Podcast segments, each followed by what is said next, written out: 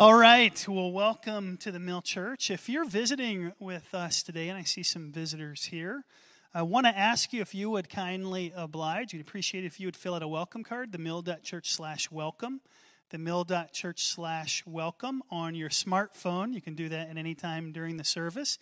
If you would be so kind, that way we know who you are and can remember your names a little easier. We'd appreciate that very much. If you like a hard copy format, there is one available at the back on the high top table, and you can fill it out if you would before you leave and drop it in the box. We'd again uh, thank you for uh, for doing that.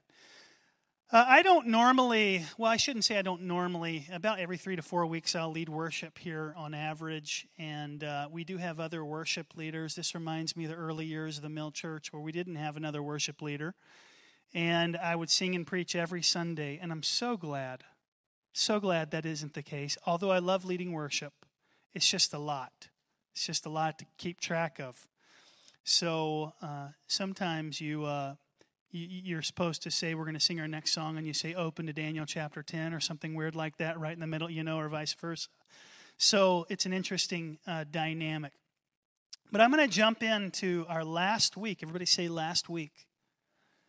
Last week in the book of Daniel. We've been in this book, this Old Testament book, for uh, roughly ten weeks now. And this is our last week. If you're visiting, all we do is march through books of the Bible, um, generally speaking. So we'll occasionally do a topical series. I would say it's it's uh, fairly rare. Otherwise, we just kind of uh, pick an Old Testament book, a New Testament book, work through it, talk about what it means, what the practical implication is for us, for our lives.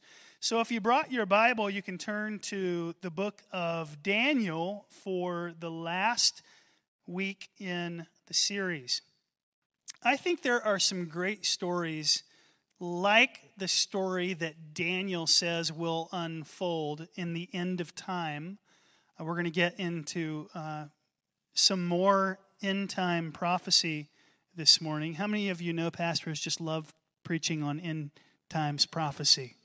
It's just so easy, and, you know, just the interpretations are so clear, right? No, it's it's quite a challenge.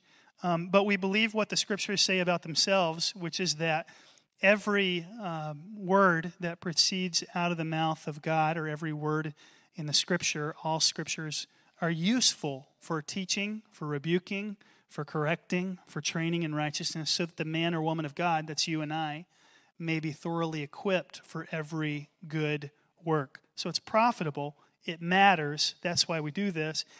And I will tell you that um, there, there are a number of great stories like the one that Daniel is going to tell us will unfold in the future that at the time uh, feel chaotic um, in literature, tedious, tragic, only to learn later in the story that it was all part of the plan. How many of you um, are eighties kids? Anybody besides myself? Okay, we have a few eighties kids in the room. How many of you remember Karate Kid? With Daniel LaRusso and Mister Miyagi, yes? How many of you remember wax on, wax off, okay? So you thought in the middle of that film, what in the world is this old man doing? Trying to get free labor out of this young, vulnerable man, having him wash his car and paint the fence, and my goodness, you know? And by the end of the film, you realize, wow, those were actually karate moves that helped him in a tournament that the film culminated in. So obviously, Mister Miyagi had a plan. Uh, it seemed silly. If you'll remember, one of my favorite um, animated films is um, is uh, the one is one that I can't remember the title of, uh, oddly enough. Uh, but Lightning McQueen, right? Cars. Lightning McQueen. And where does Lightning McQueen go? Well, he goes to Radiator Springs. That's where he finds him, himself stuck. And he's laying asphalt, right? And he's like, what's happened to my life? You know? And it's there that he meets a lifelong friend by the name of who? Mater, right? This works out good for Lightning McQueen in the end. He he falls in love, and, and he uh, meets all these people that will come around him and help him get to the proverbial top. And, and then in... Uh, In Harry Potter, My son Levi loves the Harry Potter books. There's this character named Dumbledore, this wise sage, and and he gets, to our shock, killed, right? And and this guy Severus uh, aims this uh, wand at him, you know, and, and poof, and poof, and and this ultimate act of betrayal and and evil is is present, and you're wondering what is happening. It's triumphing over good, and and all hope is lost, and that is, of course, until the reader learns that Dumbledore was already dying. It was only through his death. It was only through his death that he could grant Harry Potter um, this power that could ultimately defeat Voldemort, right? So it seemed rough, but it had a good ending. So we saw this in the Olympics. The commentator comes on and says, Um, now, just because we're in uh, the seventh, eighth laps of this race, effectively, and just because the runner is in fourteenth place, uh, doesn't mean that the runner isn't going to win this race. And sure enough, what happens? This runner is conserving all kinds of energy, comes flying out of nowhere past all of the thirteen uh, individuals who's ahead and, and wins. It happens. The point is that a lot of things A lot of things that turn out quite well actually uh, have sad and confusing chapters. And still, they're all part of the plan. We're going to see this morning that Daniel's last three chapters are dark. He says things are going to get darker. He says, yet, don't despair, because it's all according to God's plan. Again, this is our last week in a book that's all about shining with an uncommon hope in a dark world. So make no mistake about it, the backdrop of this book is somber, it's heavy.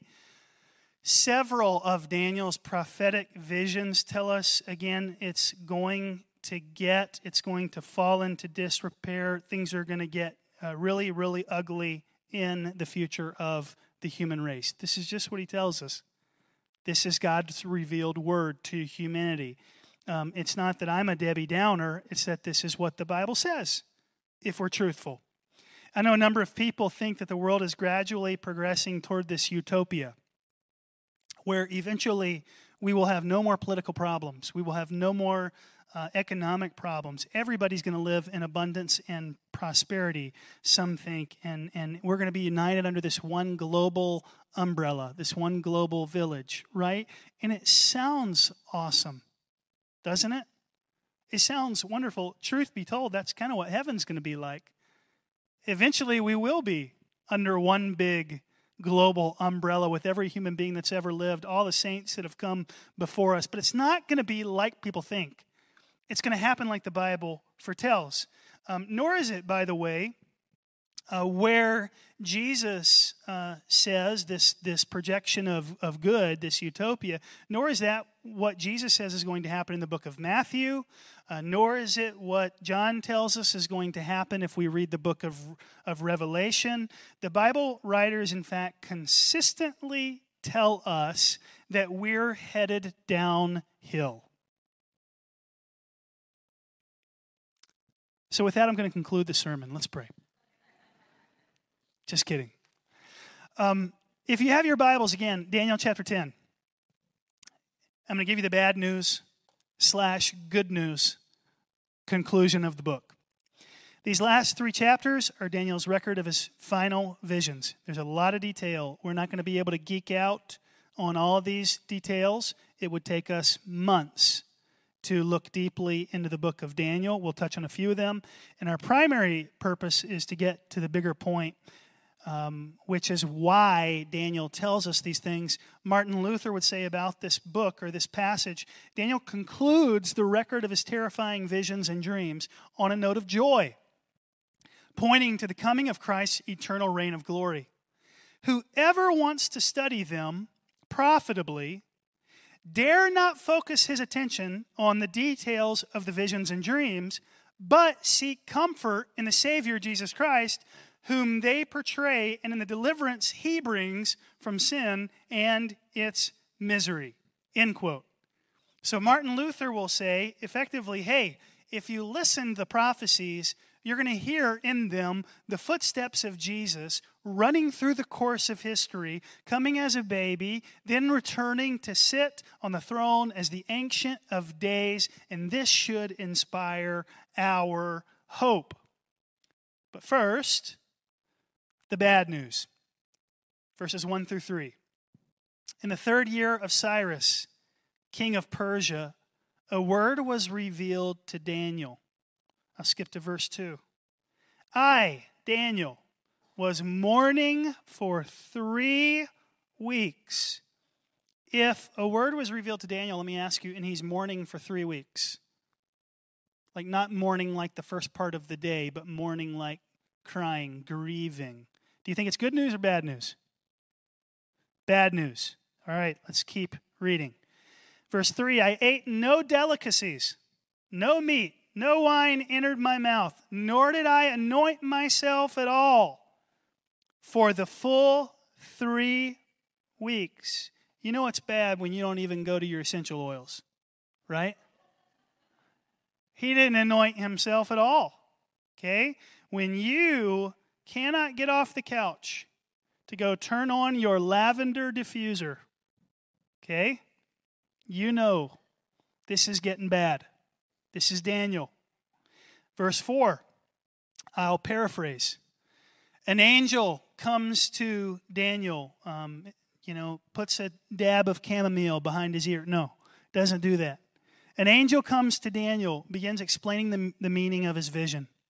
A lot of things in this second vision, I'll tell you, overlap the previous visions we've read about. Therefore, I'll summarize, not read. Um, in fact, all the visions and dreams of Daniel, whether given to uh, pagan kings, whether given to Daniel himself, they talk about a series of world kingdoms that will come and that will go, okay? Um, each one oppressive, none of them good regi- regimes, each one oppressive, each one hostile to the gospel, to the good news of Jesus, each one persecuting, bringing low Christians. After Babylon, if you'll remember, came Persia. After Persia, Greece. After Greece, Rome.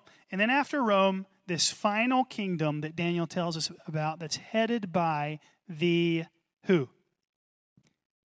The Antichrist. Okay?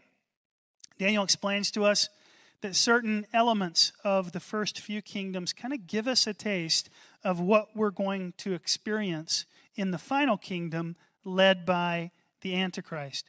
Uh, for example, in chapters seven and eight, we saw that Daniel prophesied that this ruthless king would arise out of Greece who would be particularly hostile toward God's people, and that prophecy was actually fulfilled directly about three hundred years later by this man named Antiochus Epiphanes, who came to power around one hundred sixty uh, B C. And I showed you when we studied chapter seven and eight, Daniel prophesied that this guy would be particularly blasphemous of God. He was. He was vicious towards God's people. He's been called the Hitler of the Old Testament. He systematically slaughtered in cold blood tens of thousands of Jewish men, women, and children. He desecrated the temple. If you'll remember, he put a pig on the altar, which to the Jews was highly offensive. He even forced the Jews, he force-fed them pig flesh. He then committed, that doesn't sound like such a bad thing to me, right? Okay, somebody shoving bacon in my mouth, like, yeah, this is awesome. But to these folks, uh, this was this was grounds for uh, sacrilege. He then committed what Bible writers call the abomination of desolations. He set up a statue of himself in the Holy of Holies. He made the Jews bow down to the statue of himself. It's a wonder that God didn't strike him dead on the spot. You can read about all of this, by the way, in um, First and Second Maccabees, which are historical books that were written by Jews who lived before Christ's first coming. They are not Uh, Scripture, they do carry a lot of historical information that the Bible does not, so they're helpful. Daniel basically says this, this Antiochus Epiphanes guy, He's a, a type, he's a prefiguring of the Antichrist that will come. But the Antichrist will actually be much worse. Daniel explains. Well, I should say I, sh- I share that because Daniel ten talks about uh, Antiochus Epiphanes again, and Daniel describes the, the devastation that he's going to bring toward the Jews. And then in verse thirty-six, I've skipped all that for the sake of time. In verse thirty-six, I want to read to you what happens next. Daniel switches from talking about Antiochus to talking about the Antichrist, this future king who will rule in the future, this king of the north. Okay? And the switch happens in verse thirty-six. Then he says this about the Antichrist. This king shall do as he wills. He shall exalt himself, magnify himself above every god. He shall speak astonishing things against the God of gods. He shall prosper till the indignation is accomplished. For what is decreed shall be done. That is a very encouraging sentence or two, nestled among a lot of discouragement. Did you read that? He shall prosper until the indignation is accomplished. For what is decreed by God, namely the victory of Christ Jesus that we sang about this morning, shall be done. Verse thirty-seven, he shall pay no attention to the gods of his fathers or to the one beloved by women. He shall not pay attention to any other god, for he shall magnify who? Himself above all. He shall honor the God of fortresses instead of these, a God whom his fathers did not know. He shall honor with gold and silver, with precious stones and costly gifts. Verse thirty-nine, he shall deal with the strongest fortresses with the help of a foreign god. Those who acknowledge him, he shall load with honor, of course. He shall make them rulers over many and shall divide the land for a price. What about that verse thirty-nine? He'll deal with the strongest fortresses with the help of a foreign god. Do you remember how I showed you in Daniel chapter seven that the Antichrist, we read, will have the eyes of a man, but when you will look behind them, you'll see something that's not human? Okay? The Antichrist is empowered, Daniel is saying here again, in the same way, by a foreign god, namely who? Who powers the Antichrist? Well, Satan himself will. The archenemy of God. And if you'll recall, in chapter seven through eight, Daniel said three things would characterize the rule of the Antichrist. We see echoes of those in these verses. We, we see that he would, quote, devour much flesh. Chapter seven, verse twenty-five, in other words, he'd aim to, to destroy, he'd carry hatred, he'd carry prejudice, he'd be genocidal, he'd deal in slavery, he'd deal in trafficking, he'd deal in militarism. His aim is to destroy. He will bring all of this. He will commoditize vulnerable individuals. He will commercialize outright with little limitations or safeguards, abortion. All of these are tools inside the Antichrist arsenal. Secondly, seven and eight, chapter seven and eight said that he would mock, he would doubt God's word. In other words, he would publicly undermine what God has revealed in the Scripture about our humanity, about sexuality, about salvation. Okay? He'll try to undermine all these truths. Third, we read in chapter eight, he'll exalt mankind. He'll exalt himself. He'll also try to get people to do the same thing with themselves. Okay? It's almost like the social media age is a prerequisite to this age. What is social media all about? In large part, exalting oneself, right? Portraying yourself in a way. You know, Brad Paisley wrote a country song, "You're so much cooler online." It's true. People are cooler online. People present themselves in a certain way. It's It's the spirit of the Antichrist. They focus on their glory, their accomplishments, their abilities.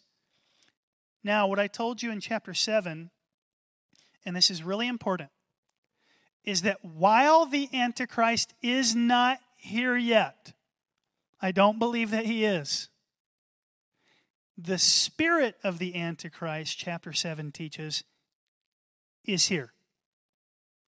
Certainly. Um, First John two eighteen, children, it's the last hour, and as you've heard that the Antichrist is coming, so now many Antichrists have come. In other words, the spirit of the Antichrist is here. The, the attitudes of the Antichrist, the values of the Antichrist, what the Antichrist loves, it's already here. Therefore, we know it's the last hour.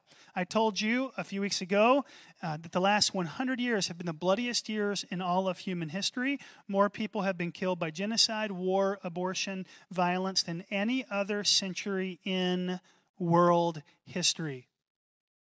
Satan is clearly at work in our lifetime trying to destroy our flesh. This gets down to things as, as commonplace as alcoholism and addiction and pornography and materialism and narcissism.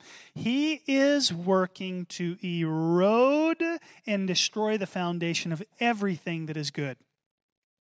Constantly. That's what Satan is up to.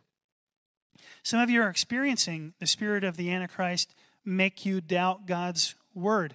The enemy begins most attacks on Christians by having you question what you've been taught in God's word. It's no different than what Adam and Eve experienced in the garden. When Satan said, "Did God really say?" It was a rhetorical question.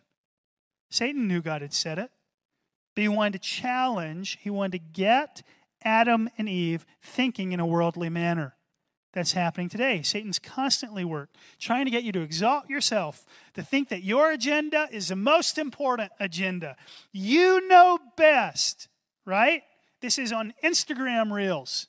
This is in consumer-driven commercials. This is even in things as, as seemingly innocent as leadership seminars, where you get fixated on yourself as the solution to your business, to your affairs. Satan will whisper in your ear that you know what's best for your life, that nobody else is looking out for you, that you can only be happy when your kingdom comes and your will is done. So make no mistake about it, church, the spirit of the Antichrist is already here. The Bible calls Satan the prince of what? The power, prince of darkness, another name, the prince of the power of the air. The Bible also says he roams about like a lion, seeking whom he may devour. The bad news, I told you in, in chapter seven, is that the Antichrist is coming near and things are only going to get worse. Okay? Daniel says at the beginning of chapter twelve, about the end, there shall be a time of trouble such as never has been since there was a nation till that time. Critics say today about um, evangelical Christians in particular that we have, in America in particular, a persecution complex. That's what critics say of us, that we always imagine that everyone is out to get us, to harm us. And honestly, in some ways, it is a valid critique. There's validity to that. Um, we can be a little paranoid at times. We can be oversensitive at times. We can think we're being persecuted when, in fact, we're often not being persecuted, especially in the United States. But, but, we err on that side of the feeling that we're being persecuted at times because we understand rightly who is at work in the world. And that it's God's enemy and, and what his game is. is. Uh, we, we also err on that side at times because persecution against Christians around the world, I hope you're aware, is as high as it's ever been. Open Doors, a ministry that helps the persecuted church around the world, tells us that today three hundred forty million Christians live in places where they experience high levels of persecution. That is the highest in history. Last year, almost five thousand Christians were martyred because of their faith. Over four thousand Christians, uh, Christian churches last year were burned. Another four thousand Christians were imprisoned last year, many without trial, because of their faith. And yes, it is true that even in our own country, where we are supposed to have these guaranteed freedoms of religion, that we are starting to see, it is true, some of that erode. Already in some places, if you hold to what scriptures teach about sexuality, if you hold to what scriptures teach about gender, if you hold to what scriptures teach about the covenant of marriage or about the way of salvation, that it's through Jesus alone, you can be labeled as a bigot, you can be canceled, you can even be fired. George Yancey, Doctor George Yancey, an African-American professor, wrote this new book on anti-Christian discrimination in America, and he points out that thirty-two percent of all Americans that uh, identify that theological conservative Christians are their least likely, least, excuse me, favorite group in society. Let me say that again. A third of the American public feel that conservative Christians are their least favorite subgroup in society. thirty-two percent. By comparison, only thirty-one percent of Muslims are identified that way. Still significant, no doubt. Um, so it's fair, Doctor Yancey concludes, to say that if we're concerned about anti-Muslim prejudice in the United States, and we should be, concerned about that as Christians, that we should at least be aware of anti-Christian prejudice in the United States. Uh, Doctor Yancey documents with a pretty uh, impressive compilation of statistics that being a professing Christian will hurt you in the academic world. Anybody say I have kids where this has been held against them in a classroom? That, that happens, okay?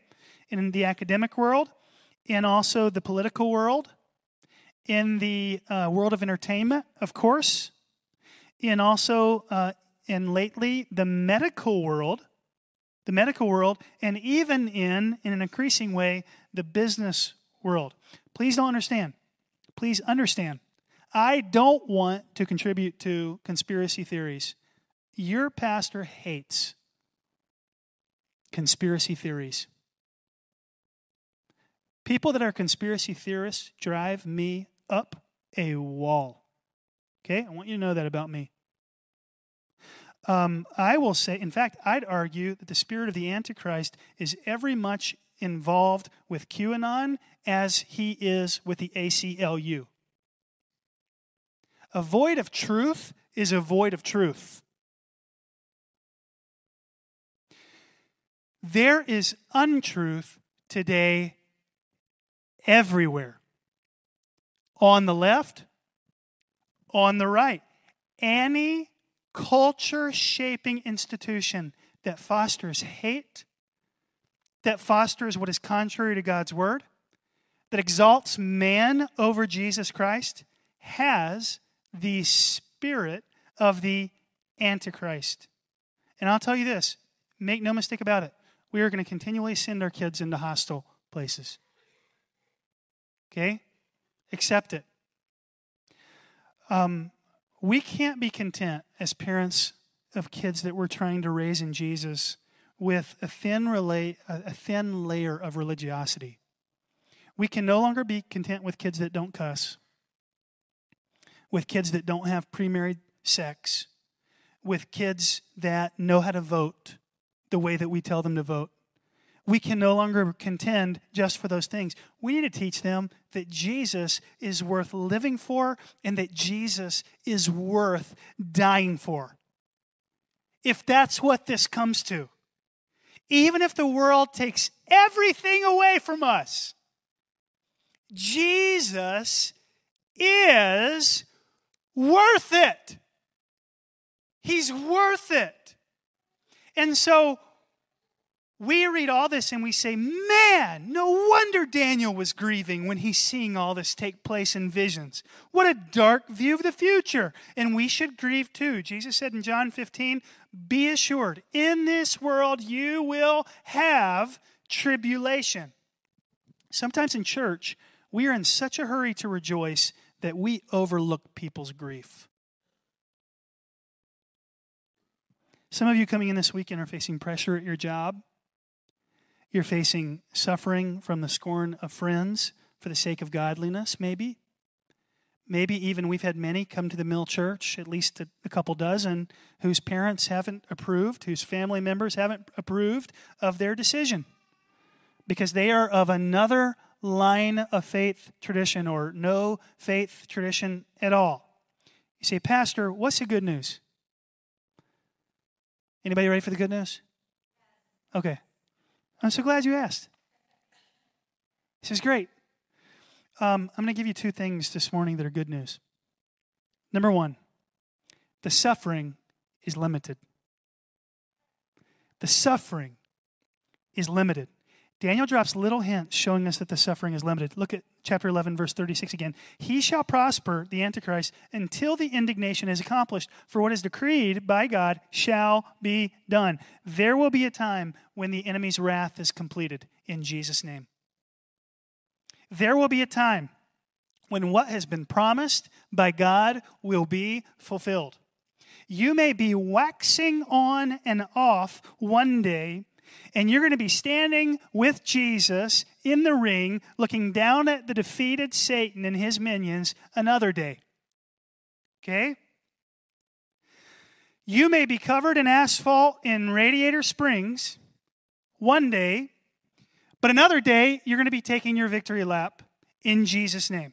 Your suffering, though it is real, though it is painful, will be limited in scope.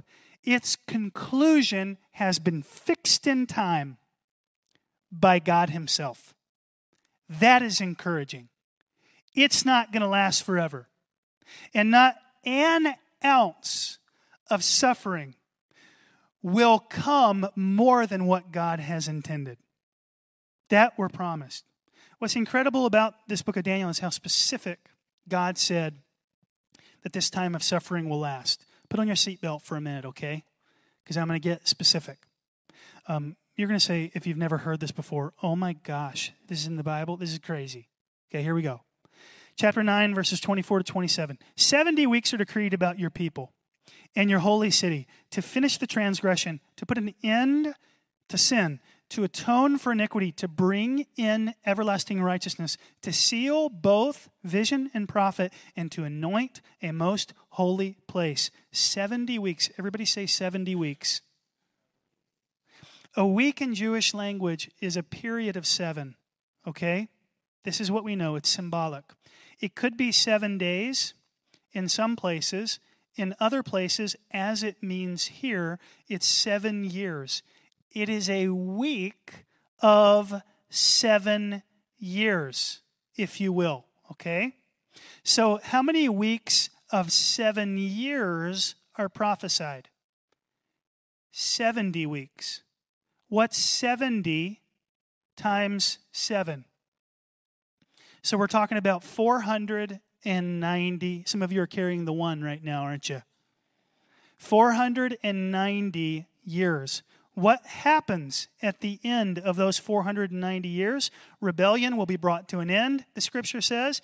A stop will be put to sin, Daniel said. Iniquity will be atoned for. Everlasting righteousness will be brought in. All biblical prophecy will be fulfilled, and the most holy place will be restored. And when do those four hundred ninety years start? It's a great question. Verse twenty-five. Know therefore and understand that from the going out of the word to restore and build Jerusalem to the coming of an anointed one, a prince. There shall be seven weeks. Then for sixty-two weeks it shall be built again with squares and moat, but in a troubled time. Okay? sixty-two plus seven is what? sixty-nine. So we're almost to the seventy weeks if we start doing the math. The clock starts, Daniel said. Are you ready? I'm going to try to simplify this as best as possible. The clock starts ticking at the issuance, excuse me, the issuing of a decree to restore and build Jerusalem.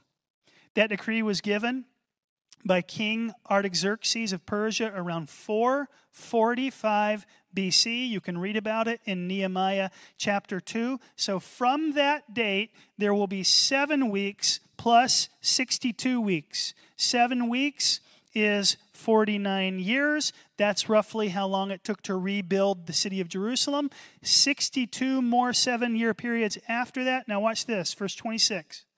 After the sixty-two weeks, an anointed one shall be cut off and shall have nothing. So seven weeks and sixty-two weeks is sixty-nine weeks of seven years, or four hundred eighty-three years if we use the Jewish system of a three hundred sixty day year. four hundred eighty-three years after four forty-five B C, when this announcement was made about the restoration of Jerusalem, lands us at thirty-two A D. What happened in the year thirty-two A D? Jesus Christ died.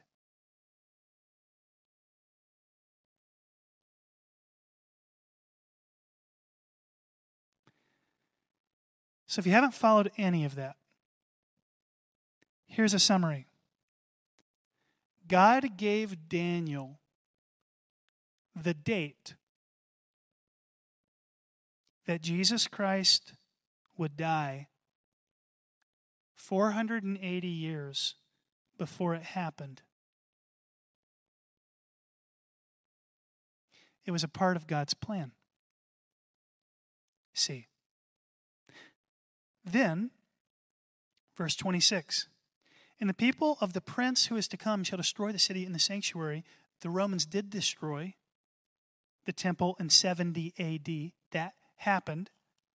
Verse twenty-seven, and he shall make a strong covenant with many for one week.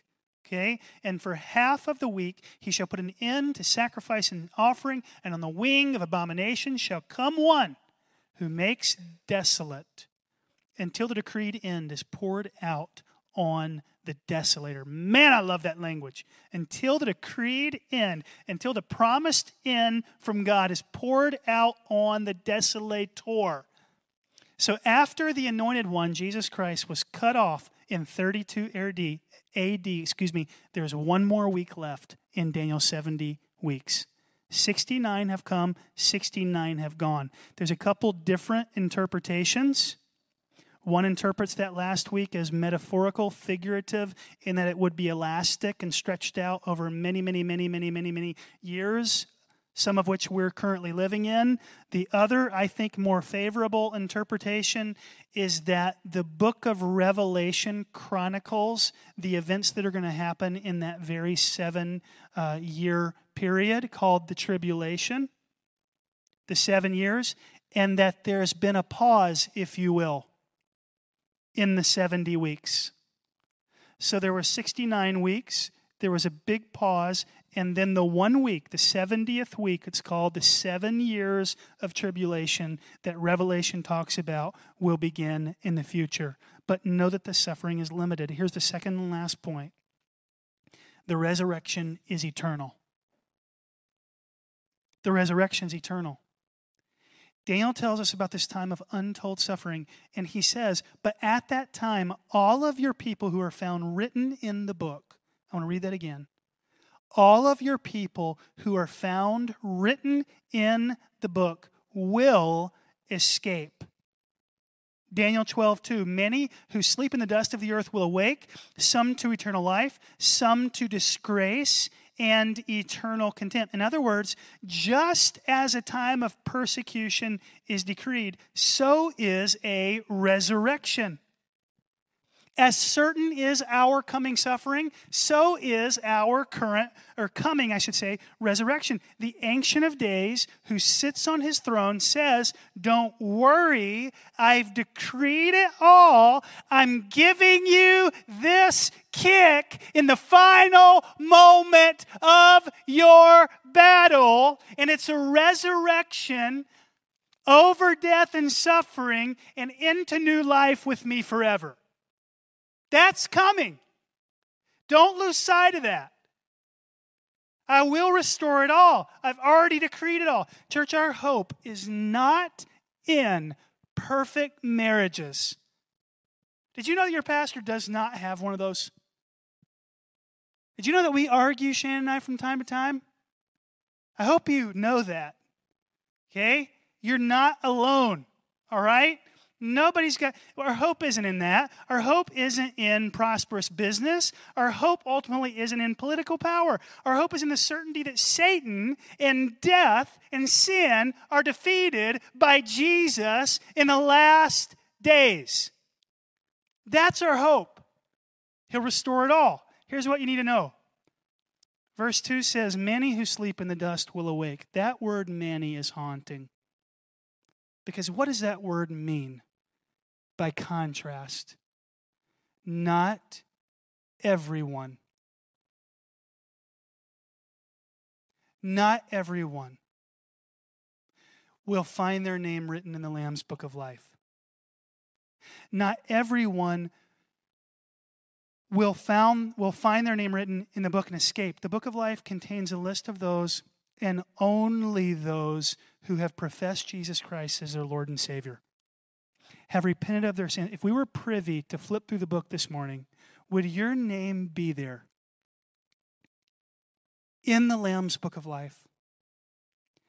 Have you repented of your sins to Jesus? Have you said, I'm sorry? Have you said, forgive me? Have you said, I believe in your literal bodily resurrection over death, and that one day I too will be resurrected into new life? No matter the darkness of life, no matter the suffering of life. I mean, whose names are in the book? That's an important question to ask. Is it church members? No. It has nothing to do with you going through basic process and filling out the membership covenant. That's ridiculous. You know, my guy Clayton King that I listened to growing up said, just because you park in a parking garage doesn't mean your car. Just because you go to a hen house doesn't it doesn't make you a chicken, right? Coming to church doesn't make you a Christian.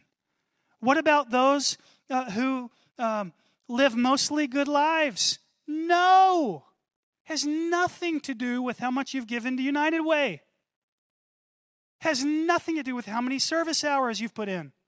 What is it then? It's those who have repented of their sin and said, Jesus, I surrender my life to you. I trust in you for salvation. I can't save myself. I need a Savior. Will you bow your head today? Is there anybody here who would say, Pastor, I'm just not sure that my name is written in the Lamb's Book of Life? I want to make sure of that this morning. I want to profess Jesus this morning. I want to believe in a crucified and resurrected Savior. Would you just look up and acknowledge that? Just lock eyes with me today. Praise the Lord. Awesome. Awesome. Anybody else? Thank you, Lord. Awesome.